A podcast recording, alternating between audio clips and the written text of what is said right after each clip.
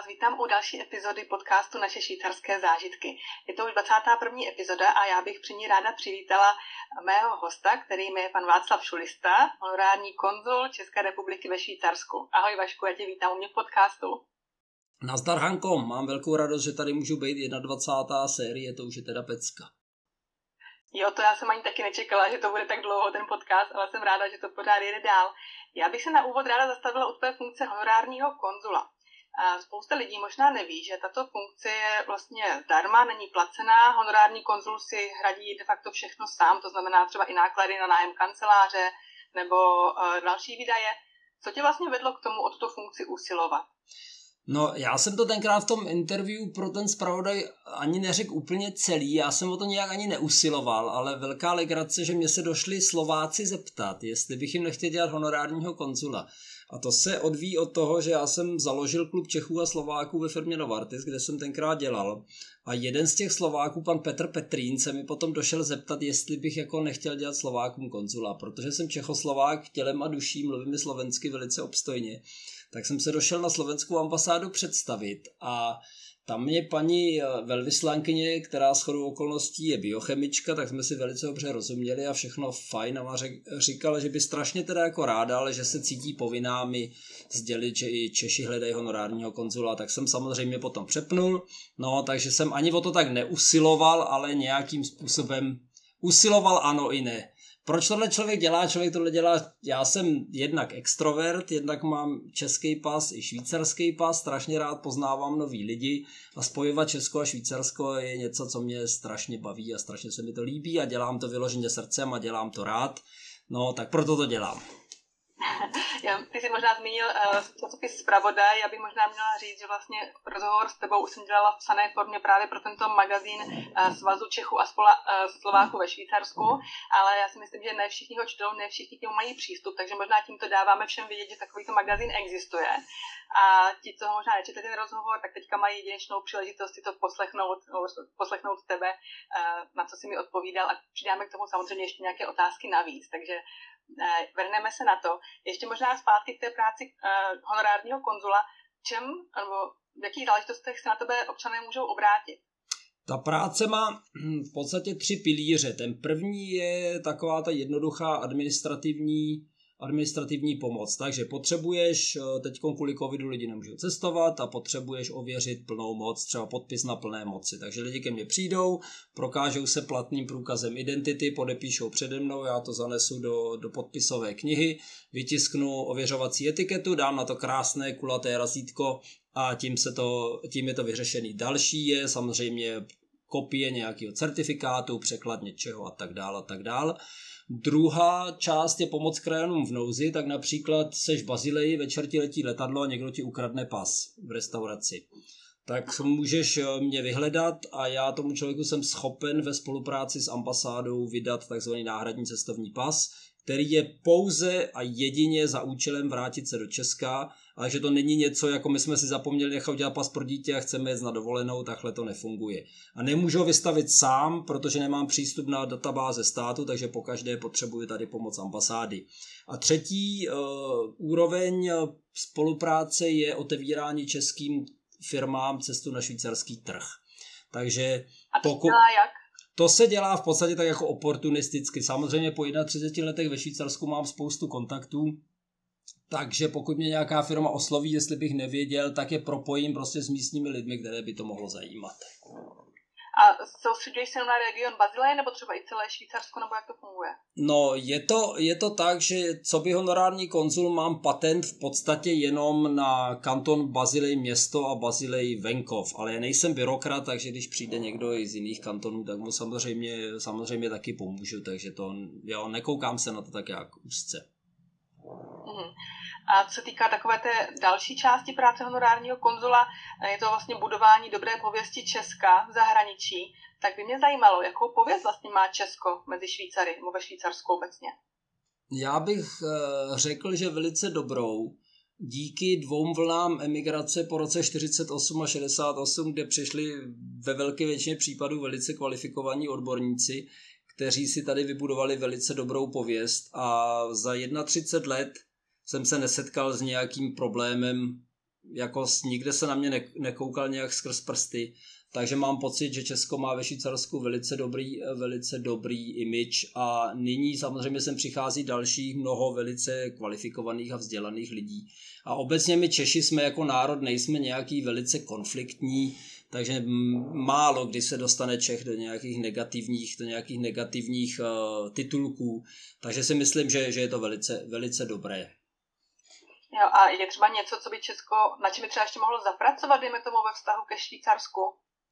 Speci- speciálně ke stavu ve Švýcarsku nevím. Eh, řekl bych, že Česko by obecně mělo pracovat na své vlastní značce a na svém brandu.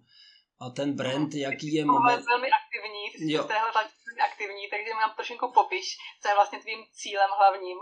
No tak eh, hlavní, hlavním cílem je, je propojovat obě, ob, obě vlasti, které mám dohromady, ale mým cílem je to, aby jsme opravdu už konečně začali používat to krátké jméno a používali ho, protože krátké jméno je prostě značka. Já se živím v podstatě digitálním brandingem, takže co já, co já dělám, je digitální branding a to znamená, že značka mýho klienta nebo zákazníka by měla být absolutně jasná, srozumitelná, uchopitelná. A toto bohužel slovo Česká republika není a Czech Republic samozřejmě v překladu také ne. Republik je na světě 160 jako, jako zemí nezávislých, pokud do toho neberu ještě země Ruské, republiky Ruské federace, kterých je pak daleko víc. No a my, my jsme eh, nyní uh, za 28 let existence naši, našeho státu jsme utratili 1,4 miliardy korun na destinační marketing na The Czech Republic a lidé dodnes lépe rozeznávají Čekoslovakia ve světě než The Czech Republic. A to je pro mě jasný důkaz toho, že to prostě z marketingového hlediska nefunguje, fungovat nemůže a nikdy fungovat nebude a když mi do toho nadspem další miliardy, tak se to nikdy jako značka neuchytí, protože to není rozeznatelné. Je to bohužel slovo Czech k tomu ještě znamená ve výslovnosti buď Czech, anebo kontrola, takže jako jsme kontrolní republika, šeková republika, je, je, je to škoda. A dřív jsme se také nazývali Československa. Nikdy ve svém životě bych se nepředstavil I'm from Czechoslovak Socialist Republic. Jsem zcela samozřejmě použil ten, ten, ten název, ten krátký, to krátké jméno a to je prostě třeba. Je třeba si na to zvyknout. Já chápu každého, kterému se to nelíbí. Já jsem osobně ten švýcarský výraz Čechy je vyloženě nenáviděl. V roce 93 jsem řval jako tur, že to nebudu nikdy používat, že to zní jako Ázie. No pak jsem si na to zvyknul, protože nám Švýcaři jinak, jinak neříkají. No, takže jde jenom o zvyk. Hmm, mě to připomíná, když spousta lidí uh, třeba v těch facebookových forech se ptá na, uh, na to, jak se dostat do Swiss a přitom vlastně neuvědomuje, že Swiss taky není nic. Swiss je jenom název letecké společnosti, ale bude to jako Switzerland nebo Švýcarsko, že jo? Tak mi to připomíná tady tyhle ty patvary, kteří lidé prostě dokážou vymyslet a nesprávně používat de facto. Je to, zkrátka, je to zkrátka, která pochází ze švýcarského Swiss Made, protože Made in Switzerland se na, na plat hodinek nevešlo, tak, tak Švýcaři prostě udělali Swiss Made a od té doby je to Swiss jako taková, například Indové Switzerland nevypustí z úst, jako Indové říkají zcela zásadně Swiss. To je, ještě jsem neslyšel Inda, který by řekl Switzerland. Swiss. Zásadně všichni. A pak je ta naše národní posedlost adjektivy, která nám to jako, to je jeden z důvodů, to je, proč to Ček je tak jako rozšířený, protože my Češi milujeme adjektivy a dodnes mi to nikdo nedokázal vysvětlit, proč tomu tak je.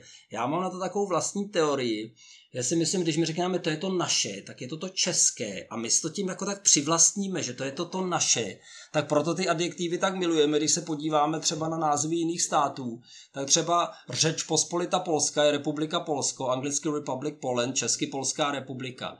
Belgické království taky není to království Belgie, stejně jako království Španělsko. My všechny form, eh, republika Österreich, republika Rakousko, Rakouská republika, my všechno převádíme do adjektivní formy, což je, což je taková lingvistická legrácka. Ale je to takový hezký nad tím uvažovat, nebo tak, takhle to o tom mluvit a říct si to, pojmenovat si to hlavně, pojmenovat. A ještě bych se vrátila k tomu honorárnímu konzulovi. A součástí určitě té práce je, že se stýkáš s nějakými dalšími honorárními konzuly, nebo nějak třeba uh, můžeš organizovat nějaké akce taky vůbec s jinými národnostmi, nebo je to v tom části té pozice, nebo není? Zatím, zatím bylo to setkání jedno a pak přišel covid. Takže my jsme se setkali s honorárních konzulů jenom v Bazilii 17 takže tady je Indonésie, samozřejmě veškeré evropské země, Itálie. Itálie má obrovský konzulát, to už je něco úplně jiného, než to, co dělám já, protože Italie je tady tolik, že ten konzulát je v podstatě velikosti naší ambasády, naší ambasády v Bernu, takže to je obrovský úřad, to jsou placení diplomaté, kteří tady dělají, to už je v podstatě konzul jako generální, ne honorární. Pak tam byly samozřejmě Francie, Finsko, Německo, Rakousko. A samozřejmě se každý představí, že je honorárním konzulem Francie. Nikdo neřekl, že je honorárním konzulem Belgického království. A vedlo to i k takové velice trapné situaci, kdy vítal eh, ten šéf toho odboru, což je Švýcar, a on je honorární konzul nějaké země, nebudu to jmenovat, to je jedno, a ten vítal jako honorární konzulku Belgické republiky, no, a to byl Drabátko Trapas. A z toho je vidět, jak výhodný je ten krátký zeměpisný název, tam člověk nemůže udělat jako už vůbec nic špatně. Jo, to muselo zamrzet teda, jo, to chápu. A to třeba nějaké akce, mm, mám na mysli třeba nějaké mm, koncerty nebo něco takového, nebo sportovní akce? No ve sportovních akcích se vyloženě vyžívám, takže už jsem pořádal několik, několik turnajů seniorů a uh, pořádal jsem je jak v Česku, tak ve Švýcarsku.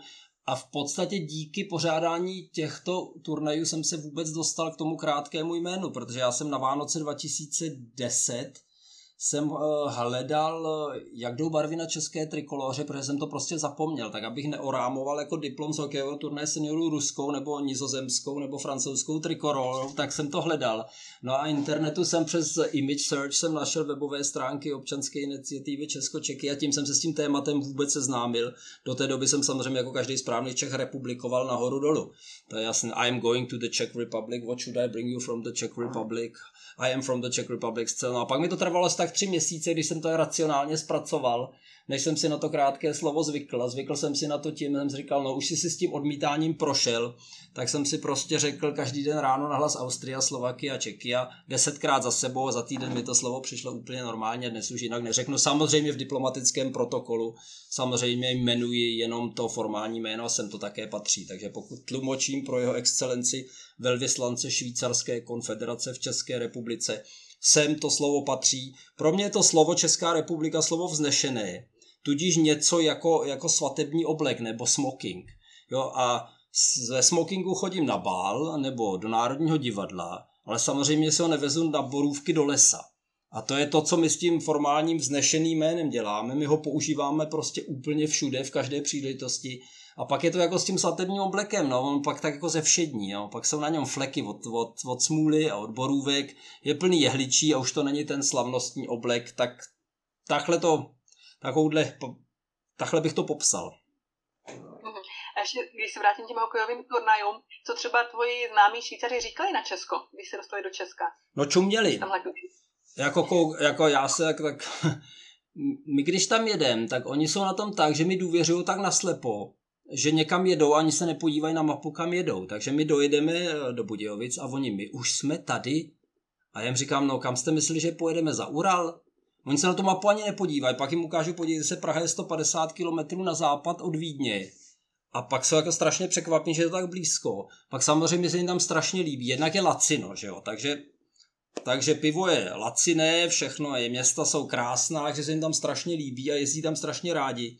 A ta starší část těch, eh, těch kolegů z toho hokeje říká naší zemi Čechaj. My to nenávidíme, ale oni pro ně to normální slovo jako Slovakaj a Turka. Já je vždycky opravuju, my to nesnášíme, to je termín, který nenávidíme od doby nacistů. Ale tak se snažím vychovat, aby nám říkali Čechy jen slovo, které já jsem sám nenáviděl v roce 93. No, takže takhle se to s člověkem mění. A co říkají tvoji čeští kolegové nebo jistě, když přijdou sem do Švýcarska, jestli jsi takhle pořádal tady turnaj?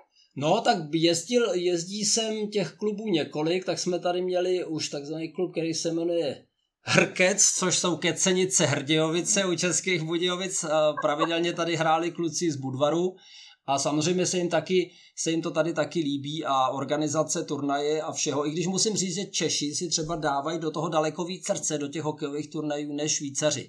Takže švýcarský, když to pořádají Češi, tak to je opravdu hokejový turnaj na úrovni, vlajky, hymny. No a u nás je to takový jako venkovský grimpely, bych tomu řekl. Jako sna, sna, sna, snažím se teda to tam pozitivně ovlivnit, ale je vidět, že v Česku jednak má ten hokej ještě daleko větší tradici a my si to opravdu užíváme. No a já jsem taková malá anekdota z toho švýcarského týmu, za který teda samozřejmě chytám jako spoluorganizátor. Je to vždycky strašně náročný. Já si vždycky říkám, teď a naposled a už to nikdy dělat nebudu a pak mi zase otrne a, zorganizuju to zase, protože člověk má celou organizaci, hráče, dopravu, všechno na krku a potom sám ještě samozřejmě aktivně hraje a pořád lumočí kolem do toho, takže je to... No a já jsem z těch Švýcarů ten jediný, který umí švýcarskou hymnu zpívat. Takže já zpívám obě, já zpívám Kde domov můj a Tricty Morgan Road a Her a u, u, bouch, u obou jako hymen mám, mám husí kůži. Aha, tak to krásný, se mi líbí. A teďka trošinku si odsuňme od té funkce honorárního konzula. Já bych se ráda zeptala na to, co děláš ve svém profesním životě. Protože já vím, že děláš kariérového kouče, ale tvoje původní profesní dráha byla vlastně úplně jiná, úplně odlišná. Co tě vedlo k tomu věnovat se právě kariérovému poradenství a koučování? Mě vždy uh, zajímala práce s lidmi, to bylo od začátku. A musím říct, že těch posledních pět let v korporátu jsem vyloženě trpěl, protože jsem dělal práci, která mě vůbec nebavila. Takže jako když mě dáš Excelovou tabulku, tak já prostě po půl hodině usnu u toho. Já se strašně nerad dívám na čísla, která jsou ve sloupečcích vedle sebe a nějaké spolu porovnávat mě vůbec nebaví. A dělat s lidmi mě bavilo nejvíc vždy a proto jsem si říkal, dobře, tohle, tě, tohle je zajímavá práce a tak jsem se na to vrhnul a začalo to všechno samozřejmě úplnou náhodou. V roce 2007 jsme měli ve firmě Novartis školení, jak, eh, jak eh, dobře dělat, provádět interview, to bylo celodenní školení pro, pro manažery. A tak jsem si tím prošel a krátce poté začali, začala velká vlna reorganizace, asi 600 lidí bylo u Novartis propuštěno a z toho velká část mých kamarádů. A tak jsem říkal, dobře, tak já jsem to teď teoreticky naučil, tak pojďme to spolu cvičit. Vy se naučíte ode mě, já se naučím od vás a nějak tak tím, no a tím to celé začalo. A e, přitom ještě vlastně tvoje úplně původní obor, teda jak jsi říkal, byla biochemie, že jo? Ne, analytická je chemie. Analytická chemie. A je to docela jako velký skok právě od té analytiky po k vedení lidí, že jo? No, tak pravdu. ono se to tak nějak odvíjí. Já jsem začal v malé firmě ve východním Švýcarsku, tam jsem měl nejdřív dva lidi pod sebou, potom šest, pak jsem přešel do firmy v Rajnachu v kantonu Bazilej Venkov, tam jsem měl pod sebou nakonec asi 27 lidí, u Novartisu tak 55, no a tímto, tím se to člověk jak nějak za pochodu učí. Samozřejmě jsem si ještě potom dělal koučovací diplom, protože na všechno je třeba mít papír, že jo, tak aby člověk vypadal důvěryhodně. Je jedno, co umíš, hlavně když máš papír, že jo. No a tak jsem, tak jsem si pak udělal oficiální certifikaci jako coach a v roce 2000, na konci roku 2018 jsem otevřel svůj vlastní, vlastní poradenství. Takže já bych řekl, že mám na hlavě dva klobouky. Jedno je coach, který se lidí vyptává a v podstatě na základě těch informací, které v tom člověku jsou, to z nich vytáhne. Pak sundám tu čepici toho kouče, nasadím si čepici poradce a říkám, dobře, když to budeš dělat takhle a takhle, tak to bude fungovat. A když takhle, tak to asi fungovat nebude. Takže zhruba tak to vypadá. Zmínil, vlastně jsem vzdělával v tom oboru, dělal si kurzy. Kde si třeba konkrétně dělal ty kurzy? Třeba bychom měli poradit vlastně e, posluchačům, kde je možné v oblasti právě koučování nebo kariérového poradenství se vzdělávat, tak kde to bylo? Já jsem to dělal na koučovací akademii v San Galen, která je činná po celém Švýcarsku a měla tenkrát kurzy otevřené v Lerachu, což je v Německu i hned za bazilijskou hranicí, takže to bylo pro mě blízko a bylo to i cenově rozumné, tak jsem si říkal, tak si udělám tenhle kurz. Já jsem v podstatě dělal kurz koučování, abych měl papír. Jo, mě napadlo eh, v téhle souvislosti, že vlastně v Švýcarsku podle mě platí, že čím víc papíru máš, jak kdyby, čím víc dokumentů k tomu vzdělání máš, tak tím víc ti to vlastně i pomůže, co se týká i eh, platového ohodnocení. Je to tak? Já... papír se počítá? Ano i ne. Já bych to řekl takhle. Jsou samozřejmě funkce, na které se člověk bez toho platného certifikátu absolutně nedostane. Takže pokud třeba člověk chce dělat nějakou vyšší pozici ve třeba v logisce dodavatelského řetězce, tak musí mít nějaký certifikát APIX nebo nějaký ekvivalent toho, aby prokázal, že má to know-how, který na tu funkci potřebuje. Samozřejmě jsem se ve svém životě setkal se spoustou velice inteligentních lidí bez jakéhokoliv diplomu, a i se spoustou lidí, kteří hlavně jako lidé nebo manažeři byli katastrofa, měli papírů strašně, takže je to, samozřejmě to, já třeba jeden z mých největších eh, odborníků na IT nemá vůbec žádný papír na nic a školí lidi na celém světě, jak si, jak si vybudovat třeba sítě, jak je zabezpečit a tak a nemá jediný certifikát, naučil se to všechno sám. Takže.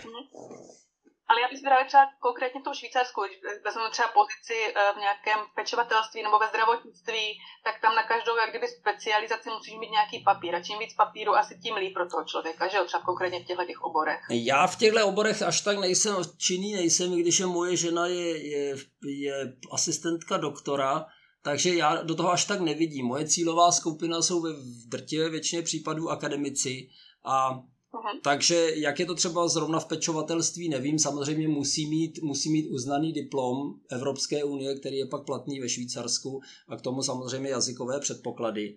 Ale ona je celá ta, je vidět, že je to taková akademizace úplně všeho. Jo, takže pravděpodobně za 20 let bude muset mít i uklízečka nějaký diplom na to, že umí zacházet s chemikáliemi a nevím, a bude to už poloviční laborantka. Všechno se tak nějakým způsobem akademizuje a je to, je to kolikrát i proti, proti té věci jako takové. Mně se podařilo u Novarty zaměstnat několik lidí na základě prostě jejich kvalit a ne na základě jejich papírů, ale myslím, že už to dneska taky vůbec není možné.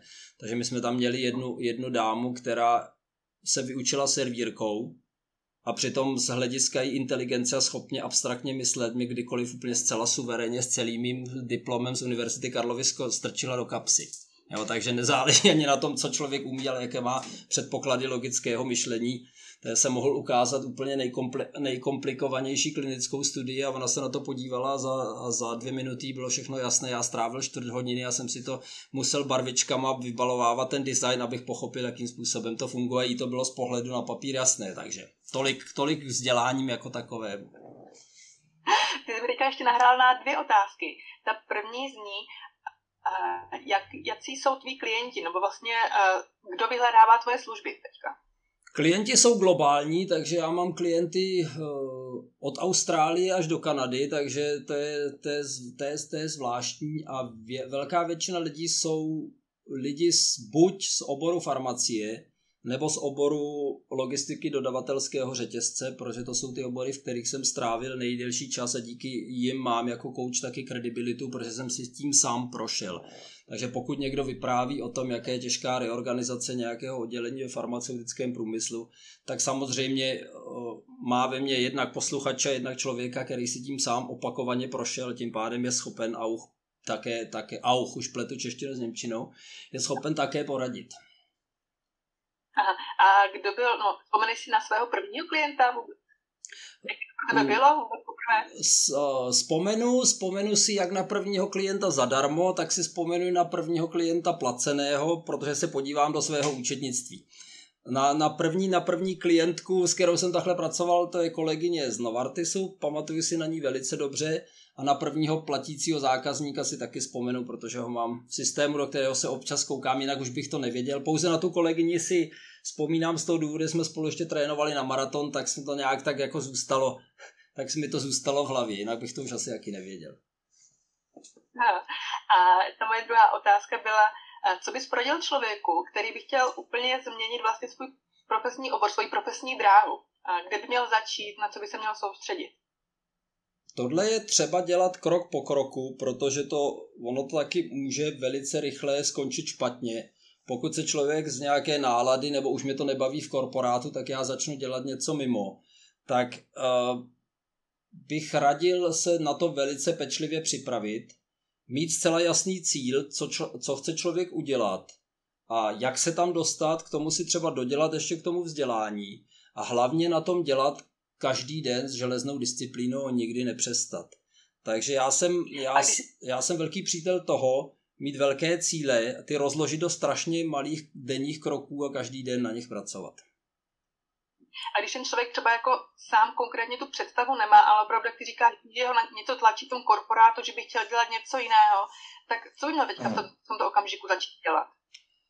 Tak způsob, s jakým takovým lidmi pracuji, že uděláme spolu takové hodinové sezení a to je přesně ten moment, kde člověk pracuje jako coach a tam se těch lidí vyptává. A takže já se pak těch lidí ptám třeba na to, jaké mají opravdu ty největší schopnosti, schopnosti odborné, schopnosti lidské a co říká jejich srdce, co je ukryto teda opravdu uvnitř toho člověka a co by opravdu srdcem dělat chtěl. A z toho vznikne taková mindmap, taková mapa, mapa, nevím, jak se tomu říká český mindmap, mapa mysli asi. Myšlenková. Jo? Myšlenková mapa. Myšlenková mapa, no taková myšlenková mapa, z té mapy se, se kolikrát něco, a z té debaty se kolikrát něco odvine. Já třeba jsem měl zákaznici, která byla vyloženě odbornice na finanční systémy a taková tvrdá manažerka opravdu. Ano a vypadlo z toho u té debaty, že by strašně ráda byla šéfové nějakého NGO. Což by samotnou jako nikdy nenapadlo a vypnulo to, takže tady je třeba mít někoho, kde je schopen jednak se chytře ptát, dobře naslouchat a ukázat vám to zrcadlo, co on, on ve vás vidí. Ale je to, je to proces, který, který je komplikovaný a, a chvíli trvá. A doporučil bys právě těm lidem, aby si vyhledali uh, vlastně um, služby kariérového kouče, nebo se na to radši vyhrali sami, nebo... To je otázka, jak, uh, to si musí zodpovědět každý sám za sebe a nechci tady dělat pro sebe vůbec reklamu, protože, uh, protože je mi to trapný. Já si říkám, kolik, kolikrát si člověk uh, takovouhle debatu může vyřešit třeba s nejlepším kamarádem, nebo s manželkou, nebo s kýmkoliv jiným, nebo prostě se zkušenějším kolegou. Já bych, uh, já jsem velký fanoušek mentoringu, takže pokud, uh, pokud je tady ta možnost, tak si najít třeba ve firmě staršího, zkušenějšího kolegu nebo kolegyni a požádat si vyloženě aktivně o mentoring a tyhle věci s tím člověkem. Samozřejmě je tam třeba vysoká, vysoká míra důvěry a s tímhle člověkem tyhle věci probrat. Protože kolikrát mentor může ještě víc pomoci než coach. Já jsem měl sám úžasného mentora, který byl šéfem, šéfem v španělské továrny Novartis Barbera de Valles a uh, takový člověk dokáže opravdu kolikrát pomoci a nestojí to tedy vůbec žádné peníze. A může to třeba nakonec i uh, bez tomu rozhodnutí, že se stejně rozhodne v té firmě třeba zůstat, že jenom třeba změní pohled na tu práci, nebo třeba změní místo v rámci té firmy. Je Sam, to tak? Sa, samozřejmě, já si myslím, že uh, jako dělat sám na sebe má obrovské výhody a samozřejmě to má i obrovské nevýhody, takže to si každý musí zodpovědět sám za sebe. A v jaké je zrovna třeba i finanční situaci. Takže pokud, jo, pro mě to bylo relativně jednoduché, když mám ve věku 55 let, eh, dcery už jsou, už jsou v podstatě samostatné, barák je zaplacen, tak je to úplně jinak, než před 20 lety bych se do toho taky, bych si do toho taky sám netroufnul, protože bych se bál toho rizika. To, je to velmi upřímné, to oceňuju, děkuji moc. E, ještě bych se zeptala, když vlastně při tady tomto hledání nového směru, nebo tak, e, jestli může pomoct LinkedIn a jak? LinkedIn je pro mě absolutně zásadní nástroj a vůbec ta nejlepší věc na, eh, na to, jak buď eh, najít novou práci, nebo jakým způsobem se, se tam člověk může prezentovat jako profesionál ve svém daném oboru. Takže to je pro mě ta hierarchie zcela jasná, nejdůležitější je LinkedIn, Potom je životopis, až v posledním místě je motivační dopis, který časem stejně zmizí, protože lidi se budou ucházet o, o místa, jak už je to dneska možné přes funkci Easy Apply, prostě svým LinkedInovým profilem. Takže každému bych kladl na srdce, starejte se o svůj LinkedIn profil, abyste tam měli aktuální fotku, aby to byl takzvaný scroll stopper, aby se lidi u toho zastavili, aby tam byl hezký obrázek na pozadí Optim, uh-huh. udělejte si optimalizaci svého URL, ať tam nemáte ten ošklivý salát čísel a, a písmen, jak já tomu říkám. A aby se tam na tom profilu něco dělo. Takže pokud je váš LinkedInový profil místo, na které se lidi půjdou podívat, když je něco zajímá z vašeho oboru, tak to děláte správně. A LinkedIn se strašně změnil z nudné digitální eh, vizitky na něco aktivního, interaktivního, takže LinkedIn je dnes v mých očích něco takový jako velice kultivovaný, slušný Facebook. Teď jsem to právě chtěla říct, že takový jako profesionální Facebook bych tak řekla. Ale sama, když tam jsem a aktivně jsem aktivní prostě na, na LinkedIn, tak vidím, že je tam spousta pozic lidí z marketingu, z IT a takové ty pozice, které jdou jako třeba hodně vidět. Jo? A mě by zajímalo, jestli má LinkedIn smysl i tak, pro takové pozice, jako dejme tomu mm, mistr výroby nebo referentka na úřadě a tak podobně. Jestli pro tyhle ty lidi je to nástroj, protože říkám, opravdu vidím lidi, které, kteří jsou v marketingu, pohybují se v oblasti sociálních sítí, médií a tak podobně. Takže co tyto pozice? Já bych řekl, že to funguje úplně všude stejně, ale samozřejmě existují obory, v kterých je ta, to využití toho LinkedInu už daleko rozšířenější a obory, v kterých to ještě trošku pokulhává. Takže třeba lékaři ještě zas tak až moc na LinkedInu nejsou, ale já třeba momentálně školím jednu středně velkou švýcarskou firmu a v podstatě jim pomáhám s tím, jak se prezentovat firmu a lidi na LinkedInu tak, aby se firma, ta její značka zviditelnila. A to jsou opravdu lidi z výroby. Jo? Takže to je, to je firma, která, která se jmenuje Estec Industries a která dělá třeba digitální výrobu součástí z plechu. Takže si tam zákazník si tam nahraje svojí, svojí, svůj nákres, udělá upload do těch systémů a na druhé straně to fabrika v podstatě vyplivne. No? A tam je všechno, kalkulace, všechno je totálně dig- digitalizované, ale firmy prostě to neumí prezentovat tak, aby to lidé viděli, jak jim pomáháme s tím. Takže to jsou opravdu lidé z produkce, kteří vyrábí něco a funguje to úplně stejně. Takže řekl bych to tak, že je to hodně rozšířené v oblastech, jako je třeba farmaceutický průmysl, dodavatelský řetězec, samozřejmě celý, celý marketing, to je jasné. A některé obory ještě pokulhávají, ale do LinkedInu přibývá každý den 500 tisíc lidí. Takže LinkedIn má dneska 714 milionů uživatelů a je to kolikrát vědět, že LinkedIn sám nestíhá růst přes infrastrukturu s, tím, s těmi lidmi, kteří do LinkedInu přibírají, takže je vidět, že i má i opravdu performance problémy, že některé věci prostě někdy nefungují a tak dál. Potenciál je obrovský a dávno ještě není využit. A ty se vlastně zabýváš i uh, brandingem, ať už lidí nebo firm, sám jsem to zmínil, vlastně branding té firmy. A mě by zajímalo, co týká brandingu lidí jako takových jako kandidátů na nějakou pozici, uh, je třeba rozdíl jestli vidíš, co třeba očekávají švýcarské firmy od kandidáta na pohovoru a co očekávají české firmy nebo mezinárodní firmy. Je to takhle? Já, to, já bych myslím, že asi nejsem teď ten správný člověk, aby posoudil rozdíl mezi českým a švýcarským. V drtivé většině případů připravuju lidi na, na pohovory buď ve Švýcarsku nebo v nějaké globální firmě na celém světě. S českým trhem jsou moje zkušenosti menší, ale řekl bych, že 90% všech věcí, které jsou aplikovat, aplikovatelné na Švýcarsko, jsou aplikovatelné i na Česko. Ale Mě jako... to... Jo? No, můžu...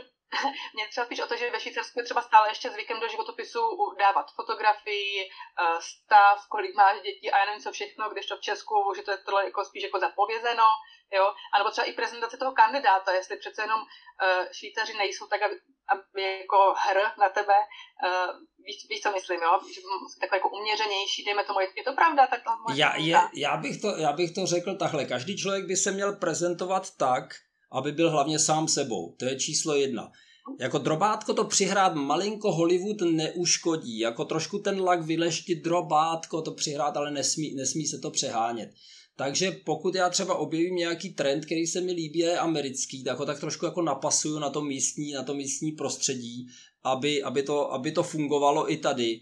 Takže základ prezentace člověka je ukaž to, co umíš, ukaž to zcela jasně a ukaž to okamžitě v tom momentě, když já nějaký LinkedInový profil někoho vidím, tak to chci v tom momentě, v příští milisekundě chci vědět, co ten člověk dělá. Já se nechci proklikávat jeho profilem a někde to tam hledat, co on umí. Pro boha řekněte to lidem okamžitě, to znamená, to, v Česku se to bohužel, ta headline se v Česku jmenuje moto, což svádí lidi k tomu si do toho psát různá životní moudra. Pro boha lidi, dávejte si tam to, co umíte a ne nějaká životní moudra. Jako citáty z Gandhiho, jak jsou moudré, jak jsou krásné, bohužel tam nepatří. tak jo, to je super. Děkuji moc to rady. Já si myslím, že tím, co nás poslouchají, určitě se budou hodit. Já bych se k závěru zeptala, protože se blížíme k závěru eh, této epizody. Já bych se tě zeptala, když jsi přišel před 30 lety do Švýcarska, protože ty už tady vlastně přes 30 let, jak jsi sám říkal, co byly pro tebe takové ty zásadní aha momenty, kdy jsi řekl, že tak to funguje jinak, než jsem byl v Česku zvyklý, ať už v pozitivním nebo negativním slova smyslu? Nej, já, já jsem přišel před uh, 31 lety z římskokatolické rodiny české do římskokatolické rodiny švýcarské, takže ohledně kultury podstatě nebyl rozdíl. Svatý Mikuláš, Vánoce, Velikonoce, to bylo všechno totožné. S jazykem jsem problém neměl, protože jsem mluvil německy plyně, už když jsem přišel, jak jsem se prostě naučil švýcarský dialekt a zapomněl Hochdeutsch, řekneme takže dneska samozřejmě každý odhalí, že jsem Švýcar, nebo si myslí, že jsem Švýcar. A co bylo pro mě vůbec to to, co jsem vůbec neuměl, bylo prodávat se nebo jednat s lidma, kteří člověku něco prodávají. To byla, takže když přišli, já jsem v roce 90 budoval laboratoř kompletně ve firmě, která začínala z nuly. A nakupoval jsem úplně celé zařízení do té laboratoře a já jsem nebyl schopen je stlačit s tou cenou. Já jsem všechno akceptoval, co oni mi nabídli, takže tohle jako to opravdu tržní chování jsem se tady musel v potu tváře naučit. Dneska samozřejmě by si člověk nechal dát tři nabídky z různých stran, porovnal je, si s těma firma pohrál, stlačil jednu, zkusil stlačit druhou, třetí a pak by si vybral tu nabídku, která mu nejlíp odpovídá. Takže to bylo to, co jsem opravdu vůbec neuměl. Takže prostě tržní chování, no. Tržní chování, to se nás v socialismu neučili, že Já jsem přišel v roce 90 a bylo mi 27 let a tohle jsem opravdu neuměl. Ale naučil jsem se to velice rychle. velice rychle. a když máš něco dalšího, nebo co třeba uh, svým dcerám, ty máš, pokud vím, tři dcery, jo, když jim třeba něco řekneš českého, nebo že Česku něco funguje a oni na tebe prostě koukají a, a jako, co to vlastně je, nebo o čem to vykládáš, čo my jako tady v neznáme, nebo to ani nebylo, protože my jsme s nima jezdili do Česka pořád. Jezdili jsme tam opakovaně, oni strašně milují prarodiče české, tak jsme tam pořád jezdili, tím pádem tam byli velice často a já jsem jim samozřejmě veškeré ty věci, které jsou třeba trošku rozdílné od, od dětství vysvětloval. V Česku je to takhle, ve Švýcarsku je to takhle, takže to pro ně žád, žádné velké překvapení ani nebylo.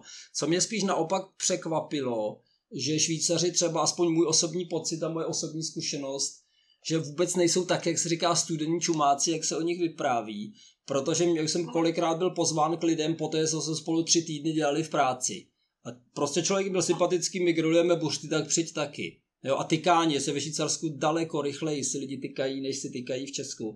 A to vidím hlavně u tlomučení uh, mezi baťovými městy Zlín a, a Mölin, kde, kde často pomáhám. A tam je to u nás ten Zlín, to je opravdu jako struktura jako za Rakouska, Uherska. Pan inženýr, pan doktor a nahoru dolu všichni si vykají a ve Švýcarsku si tyká starosta se zaměstnanci sběrného dvora. Ten tyká jo, prostě ale... každému. To se mi zdá strašně sympatické a velice se mi to líbí. No, protože já si říkám, že to není tím, že právě v té švýcarské Němčině, tak vlastně neexistuje, no, existuje vlastně jenom jako druhá osoba, že jo, když se tak jako buď ty, vy jako obecně, ale to, ty, to vykání vlastně jako v Hochdeutsch neexistuje. Existuje, no, existuje úplně stejně jako v Hochdeutsch, ale, ale lidi ho tolik prostě nepoužívají jako v práci. Automaticky, když přijede šofér, tak si všichni automaticky spolu tykají. Šofér, skladník, tykání, automaticky. U, u sportu to znáš sama, že jo, z hokeje, tam si taky všichni tykáme.